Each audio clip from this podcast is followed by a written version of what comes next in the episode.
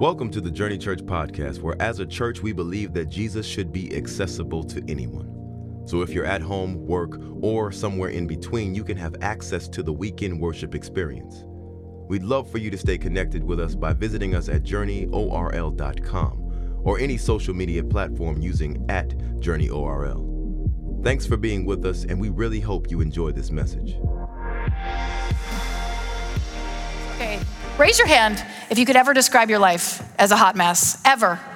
Well, perfect. This message is for you then, because that's what we're going to be talking about. We're going to be talking about being a hot mess. So that's the title of my message today, which is How to Clean Up a Mess. How to Clean Up a Mess. That's what I'm going to teach you guys. All right, so the world kind of decides what a mess is for us, right? And what's not a mess. Now, the world will decide if you are married, maybe you have your MBA, you're married, you have kids, you own your own home, your life is not a mess. And then if you're somebody that's struggling financially, maybe you're divorced and you've gone through some tough seasons in life, your life would be described as a mess. But let me go ahead and burst that bubble for you right now and tell you even when you're on the highest mountaintops, you're still going to experience messes. And so I don't know what season of life you're in, but I just want to encourage you and tell you that even though it feels like a mess, there's still hope in the end.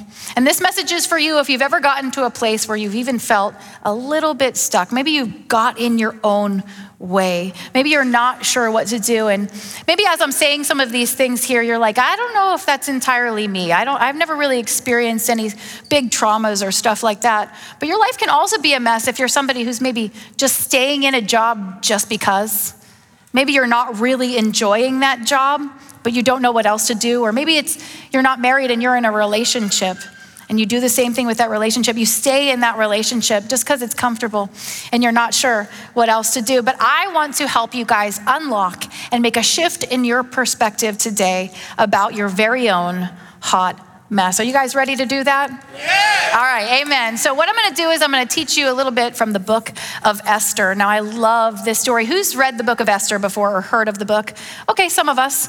Um, I love this story. There's two books in the Bible that are named after women there is Esther and there is Ruth. And Esther is one of my favorite all time stories, mainly because this story is an absolute hot mess. If you've read the story of Esther, you know it's kind of like a soap opera, all right? There is murder, there is banquet banquets, there's a beauty pageant, then there's more murder, and there's revenge. So it really is an absolute hot mess. Now, I'm going to give you kind of the Cliff Note version of what happens in Esther. So there is a king in the land of Susa at this time, and his name is King Xerxes. And he basically puts this decree across all of the land to say that he's going to collect all of the virgins and decide which one is going to be his queen. Now, Esther has gone through some tough stuff in life already. Both both of her parents have died, and she lives with her uncle Mordecai. Now, Mordecai and Esther are both Jewish. All right? And so then they go and they, um, Esther is one of the virgins that's chosen to be paraded in front of the king. And she's actually the one that is chosen to become queen. So Esther is chosen to become queen. And when she's queen, the king Xerxes makes another decree. And in this decree, he claims that he's going to kill every single person that's Jewish in Susa. Now, at this time, he does not know that Esther is Jewish. Esther and Mordecai are both going to die. And so, what happens is Mordecai sends a message to Esther through some messengers, and she finally receives this message that that's what the king's planning on doing. Now, Esther, she's got to do something. This is already a hot mess, already, right, guys? She's got to do something. She's the only one that has access to the king.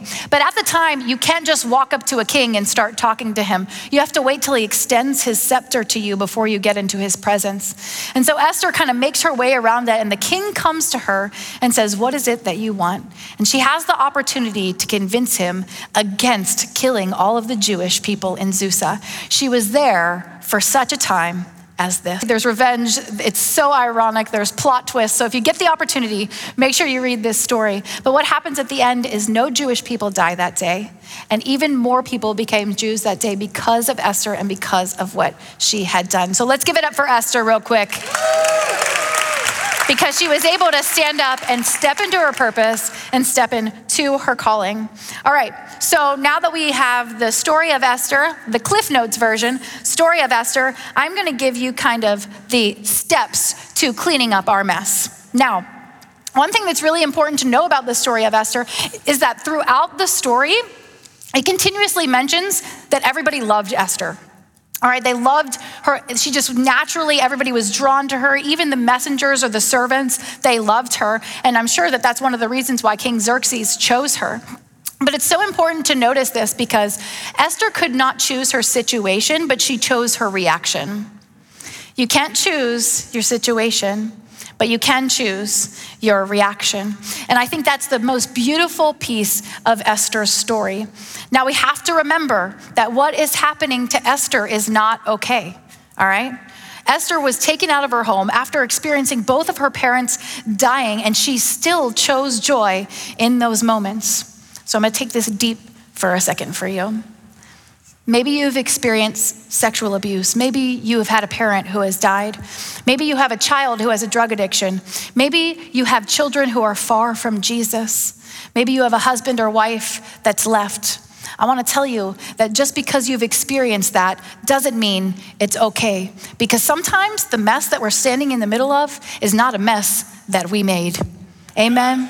Sometimes we aren't the ones who made a mess. Now, you may be wondering why this is here today. And it's because I'm gonna show you how to make a mess. Now, I have four kids, and their room is constantly a mess. So I'm sorry for everybody. Oh, I'm sorry for everybody that has OCD in this place because I'm going to preach with it being a little bit messy. Um, so if you need prayer, the prayer team will be outside ready for you. Um, I love you. I love you. All right, so what you can do when you have a mess is you can acknowledge that you have a mess and you could use it. And that's what we're going to teach you today. So, step one is to throw away the trash. Step one, throw away the trash. All right. It may seem kind of obvious what's trash here today, right? Here's what's crazy my children always end up with these in their room snack wrappers. This is why it's crazy. They're not allowed to eat in their room. Yet these magically appear all the time. And I'm like, where did this come from? They're like, I have no idea. Were you eating in your room? No. I've actually never seen them eat snacks in their room either. It's trash. Anybody else's kids do that? Anybody else's? Yeah, I do it. I do it. And I think sometimes when I ask them to clean their room, they just get so frustrated immediately and they won't move until they cannot find their things. They procrastinate, they whine, and they will not move and start cleaning their rooms until they get to the point where they can't find like their favorite fidget, right? Or they can't find their homework. And then that's when they get to the point where they actually listen to their wonderful mother and clean their room. And I think that's sometimes probably how God sees us, right? We've got that mess in our life, we got that stuff that's happening in our lives. And how do we know it's messy? We know it's messy when we start to stumble over ourselves, when we're missing stuff. Maybe you're missing the joy in your job. Maybe there's no more happiness left in your home. Maybe you can't even find the peace in your prayer time anymore, or you lost all your kindness with your ch- children. And I just want to encourage you that God sees us. He sees us right in those moments and right where you're at. Now, in the story of Esther, the name of God is not mentioned once. It's a very interesting fact about this book. It never mentions his name once. And when I tell my kids to throw out the trash, a lot of times they don't understand what trash is. When I was looking in the book of Esther, I'm like, I know God's here because it's obvious. The things the, that happened and the way things were set up. It's so obvious that God's there, but his name is not mentioned once. And they're like, that's not trash. I'm like, it's October. That is trash. This is an Easter egg, it's trash. Or how about this one? Oh my gosh, I know my parents. You, you, you gotta shout me down on this one. This is a game, right? Do we have any of the other pieces? No, this is trash. And all my hoarders are like, don't do it. We could save it. Somebody else might have the pieces. and so, what we've got to throw away is how we're talking to ourselves. What kind of things are we speaking over our own lives? You know what's crazy? Sometimes we talk to ourselves in a way that we would never allow someone to talk to our best friend. whoo, man, we'd be start throwing hands if we see that, right? Yeah. But yet we start saying stuff to ourselves like, I'm not good enough. I'm too old for that. Or I'm too young for that. I could never do that. Or maybe I'm too much. I'm too much. I'm too much for that. They would never appreciate me. But it's so important that we understand that that kind of thinking, that's trash. And we need to get rid of it. We've got to throw away that trash. Now, every piece that I miss in my girls' room, right? There are times I don't do the white glove test, but I do go and I'm like, inspection time. And I go back into the room and I inspect it before they're allowed to come out and go back to play. But there's definitely times where I miss stuff. But you know, God doesn't miss anything. There is not one piece that he misses in our lives. Psalm 139, 6 says, This is just too wonderful, deep, and incomprehensible. Your understanding of me brings me wonder and strength. You know, sometimes when the light is shown into our lives and God gets all the way in there and can see all of the trash, all of the negative things that we've done, all of the bad things that we have said, sometimes we let that bring us shame and regret. And we don't deal with that. But God says, that's not what I want you to do. I want it to bring you wonder and strength and knowing that in that place, I still love you. You're still my child, and I love you right where you are, and I love you too much to leave you there. So that takes us on to step number two, which is we've got to sort everything out, okay? Esther 4 12 through 16 says, When Hathach and that, this is like a messenger guy. I don't even know if I said his name right, but the messenger guy told Mordecai what Esther had said. Mordecai sent her this message Don't think that just because you live in the king's house, you're the one Jew who will get out of this alive. If you persist in staying silent at a time like this, help and deliverance will arrive from the Jews from someplace else. But you and your family will be wiped out. Who knows? Maybe you were made queen for such a time as this. Now remember, Esther has gone through a lot of really tough stuff. Really tough stuff. Parents have died, groomed to be in front of the king, and now her people are relying on her and her response. And then what happens? Mordecai says to her, You were created for such a time as this. She's got people speaking their purpose out in her life, calling that calling out of her life. He's telling her, You were created for such a time as this. Now, I want to share a little bit of my story with you guys. Uh, growing up, I did not really grow up in a Christian home. We went to Catholic church every once in a while, but I didn't really understand Jesus too much. Uh, matter of fact, when I actually did get saved, somebody was like, Are you saved? And I was like, Saved from what? I had no idea what that meant. And so growing up, we had uh, literally like the picture perfect family.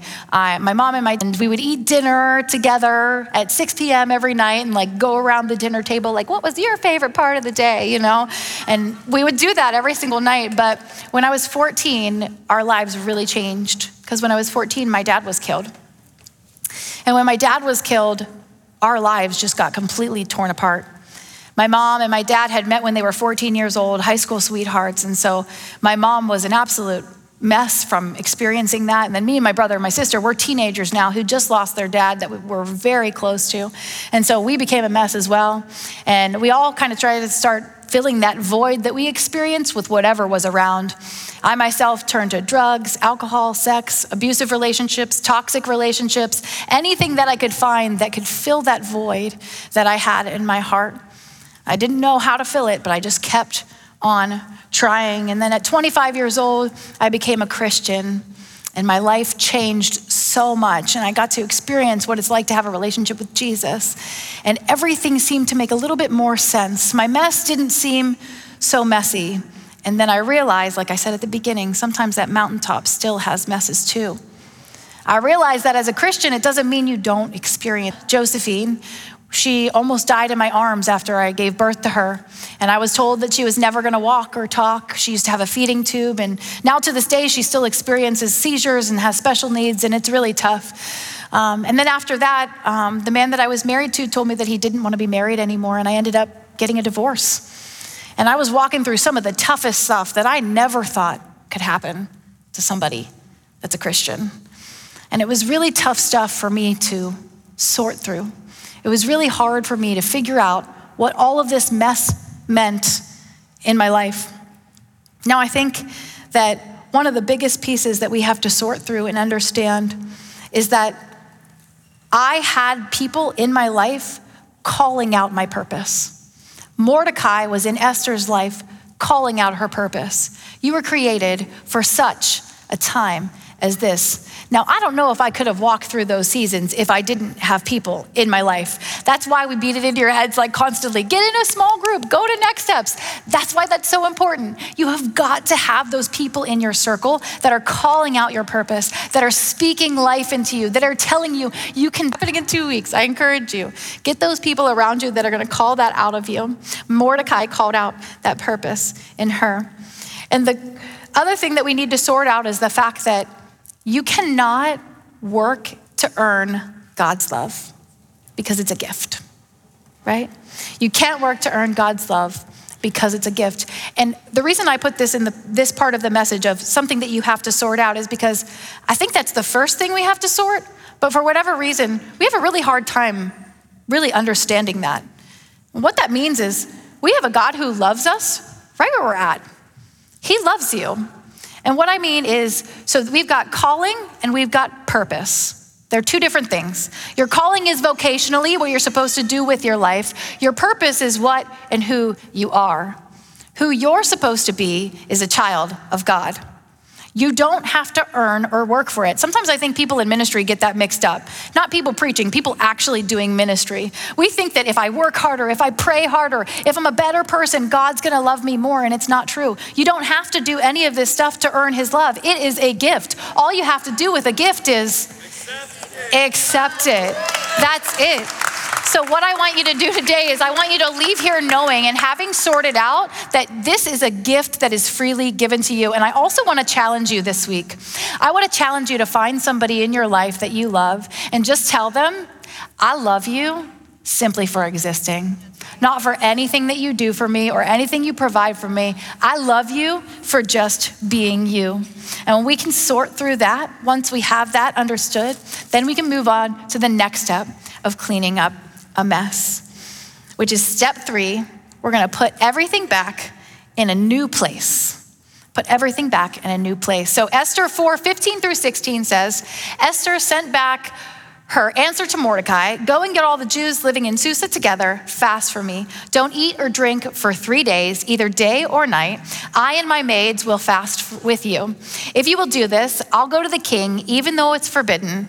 If I die, I die. So, what we're seeing here is we're seeing a major shift in Esther, okay? So, she's having a shift from being super insecure, super unsure, super confused to now saying, if I die, I die, right? That's quite a big shift there. But it's important to see that she's understanding what God is calling her to and what her purpose is, right? All right, so now as my kids are told to clean their room, they kind of go through phases, okay? The first phase is just denial. Go clean your room. They're like, she's not serious, right? Yes, I absolutely am. And so then I tell them to clean their rooms again. And then the next phase is anger, which is essentially a temper tantrum, you know? They don't want to do it. I don't want, don't make me do it. The next phase is bargaining, where they try to tell me stuff like, if you let me clean it tomorrow, I will clean it better than I've ever cleaned in my whole life. Just let me finish this game of Minecraft right? The next phase is sadness, which is the same. It's a temper tantrum, just this one has tears, okay? And then the last phase is acceptance, where they realize, oh my gosh, mom's not letting me out of this room until I clean it. We've gone days. I'm just kidding, we haven't gone days. Everybody was like, oh gosh, should we call child authority on her? No, it's hours, maybe hours. Maybe like one day, okay? All right, so the reason why I'm telling you we have to put everything back in its new place is because we have to change our perspective. We have to have a new perspective on what's happening. All right? And so, what phase, what stage are you on right now when it comes to your mess? Are you in denial with your mess? Not acknowledging that you've got a mess happening, just try, trying to pretend like it's not even happening? Or maybe you're on the next phase, which is anger, and you're mad at God can't believe you would let this kind of stuff happen to me, God. I thought you were going to be there for me. Or maybe you're on the third stage, which is bargaining, where you're trying to reason with God or maybe even just reason with yourself, like, mm, I'm just like this because of all the things that have happened to me. So this is just who I am. Or maybe you're on the sadness phase where you're really experiencing a lot of depression and you don't know why and you just can't. You're stuck. You can't get out of the mess that you're in. And maybe even in that space, you need to get therapy. You need to go talk to somebody about what you're going through. And the next phase would be acceptance. And I think one of the most beautiful paths to acceptance is acknowledging how your mess has actually served you. So, acknowledging how your mess has actually served you. And I'm going to use myself as an example. Uh, my dad died when I was 14 years old. But because of that, I understand how to love people well. And I understand how valuable relationships are and how important it is to tell people that I love them when I'm around them and when I see them. I experienced a life of addiction to the point where I thought I would never be able to live without using drugs. And so now, because of that, I have so much more compassion for people that are in that season. I have so much more compassion for people that have even gotten themselves into messes themselves, that they're the ones that put them in that space. I can understand that because I've been through that. I can understand better than ever that I can do hard things because I have a child with special needs any of my special needs parents in this room, man, we know we can do really hard things after walking through life with a child with special needs. And lastly, because I've been through abusive, toxic relationships, I understand that now I can stand up for myself. I understand that I have worth, and I understand that sometimes you got the wrong one, okay? Sorry, I got a little hood there. I apologize. You guys saw the Steeler picture, okay? There was a time, there was a time. All right, so now we're gonna go to step four and how to clean a mess, which is use it. So we have to take everything that we've learned so far and we have to use it. Look at this. It's so clean now, you guys. Doesn't it make you so happy? Look at the floor. There's so much room for activities, right? Huh? Okay. We're going to go to Proverbs 29 18. If people can't see what God is doing, they stumble all over themselves. When they attend to what He reveals, they are most blessed. When we've got a mess on the floor, we're going to end up stumbling all over ourselves. But when we attend to what God reveals to us, that's when we can be the most blessed. Now, listen, if you misunderstand your situation, you misunderstand God. If you misunderstand your situation, you misunderstand God. Now, I almost did not teach from the book of Esther specifically because God's name is not mentioned once. And so I really went back and forth about it. And then I was like, wait a second, this is a book in the Bible. Of course, I can teach it. But I kept looking for it. I kept looking for God's name in the book. And then I realized something. I don't have to go looking for God because God is not lost. My friend, God is not lost in your life either. He's nothing, he's not something that you have to go start searching for. He's been there the whole time. He has orchestrated everything to happen to get you to such a time as this. And it may feel messy and you may feel stretched, but God knows that. He sees every piece of your story, He sees every part of your mess, and He loves you right there. Now, uh, when we're using this example of the room, all right, so we've got everything cleaned up, we've got our, our mess to the side, and you know, this has been like a depiction of my daughter's room. When I'm thinking about God and where God is in this image, I actually think God is more like this lamp, right? So God does something that nothing else could do. He shines the light so that we can see everything. I'm sure you've heard before God's mentioned as the light in the darkness. But that light is meant to shine on all of the spaces of us all of the pieces of us that we think are too dirty or not, not worth it, all of the stuff that we've been through, all of the mess that we've been through, even if it's mess that we've got ourselves into. Now, listen, I know it is hard to trust God sometimes. It's hard to trust God when you feel alone. Situation after situation happen to you. It's hard to trust God when you have a loved one pass away or a best friend. It's hard to trust God when you've walked through seasons like cancer, when you have children who are far from God and you raise them in the church. It's so hard to trust God through those life moments. But our faith, it's not built on trust. Our faith, our faith is built on trust. It's not built on understanding. As much as I want to stand up here today and tell you there's so much you can understand about your story, and there is, there's things we can talk through and things that we can sort through. But when it comes down to it, our faith is built on trusting Him. And we have a God that we can trust.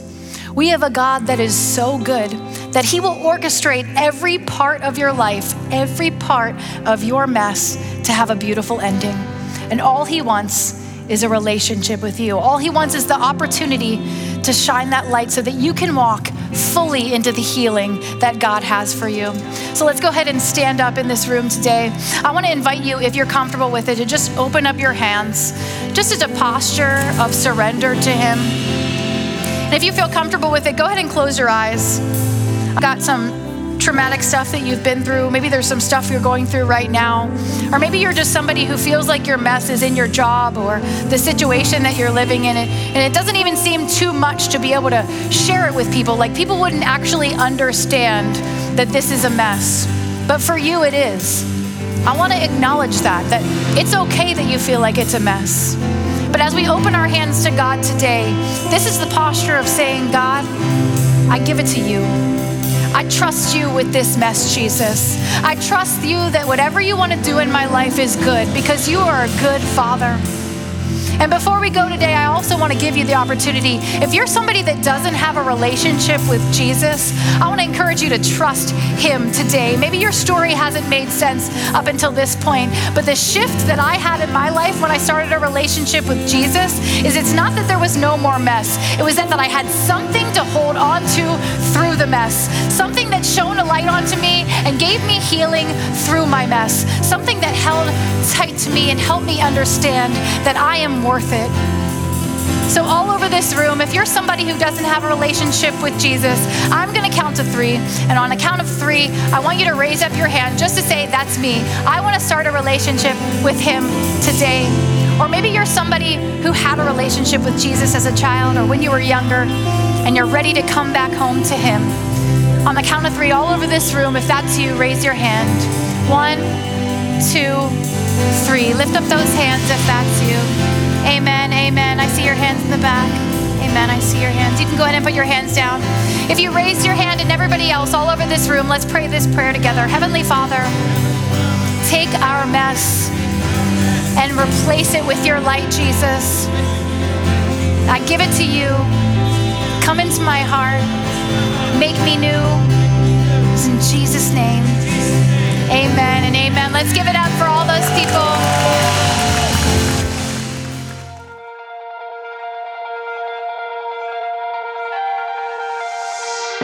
Hope you've enjoyed this message, and we would love to hear your story and how this ministry is changing your life. Please email us at amen at journeyorl.com. And if you would like to support financially, you can give online at journeyorl.com slash give. If you're in the area, join us on Sunday for the full experience. Have a blessed week.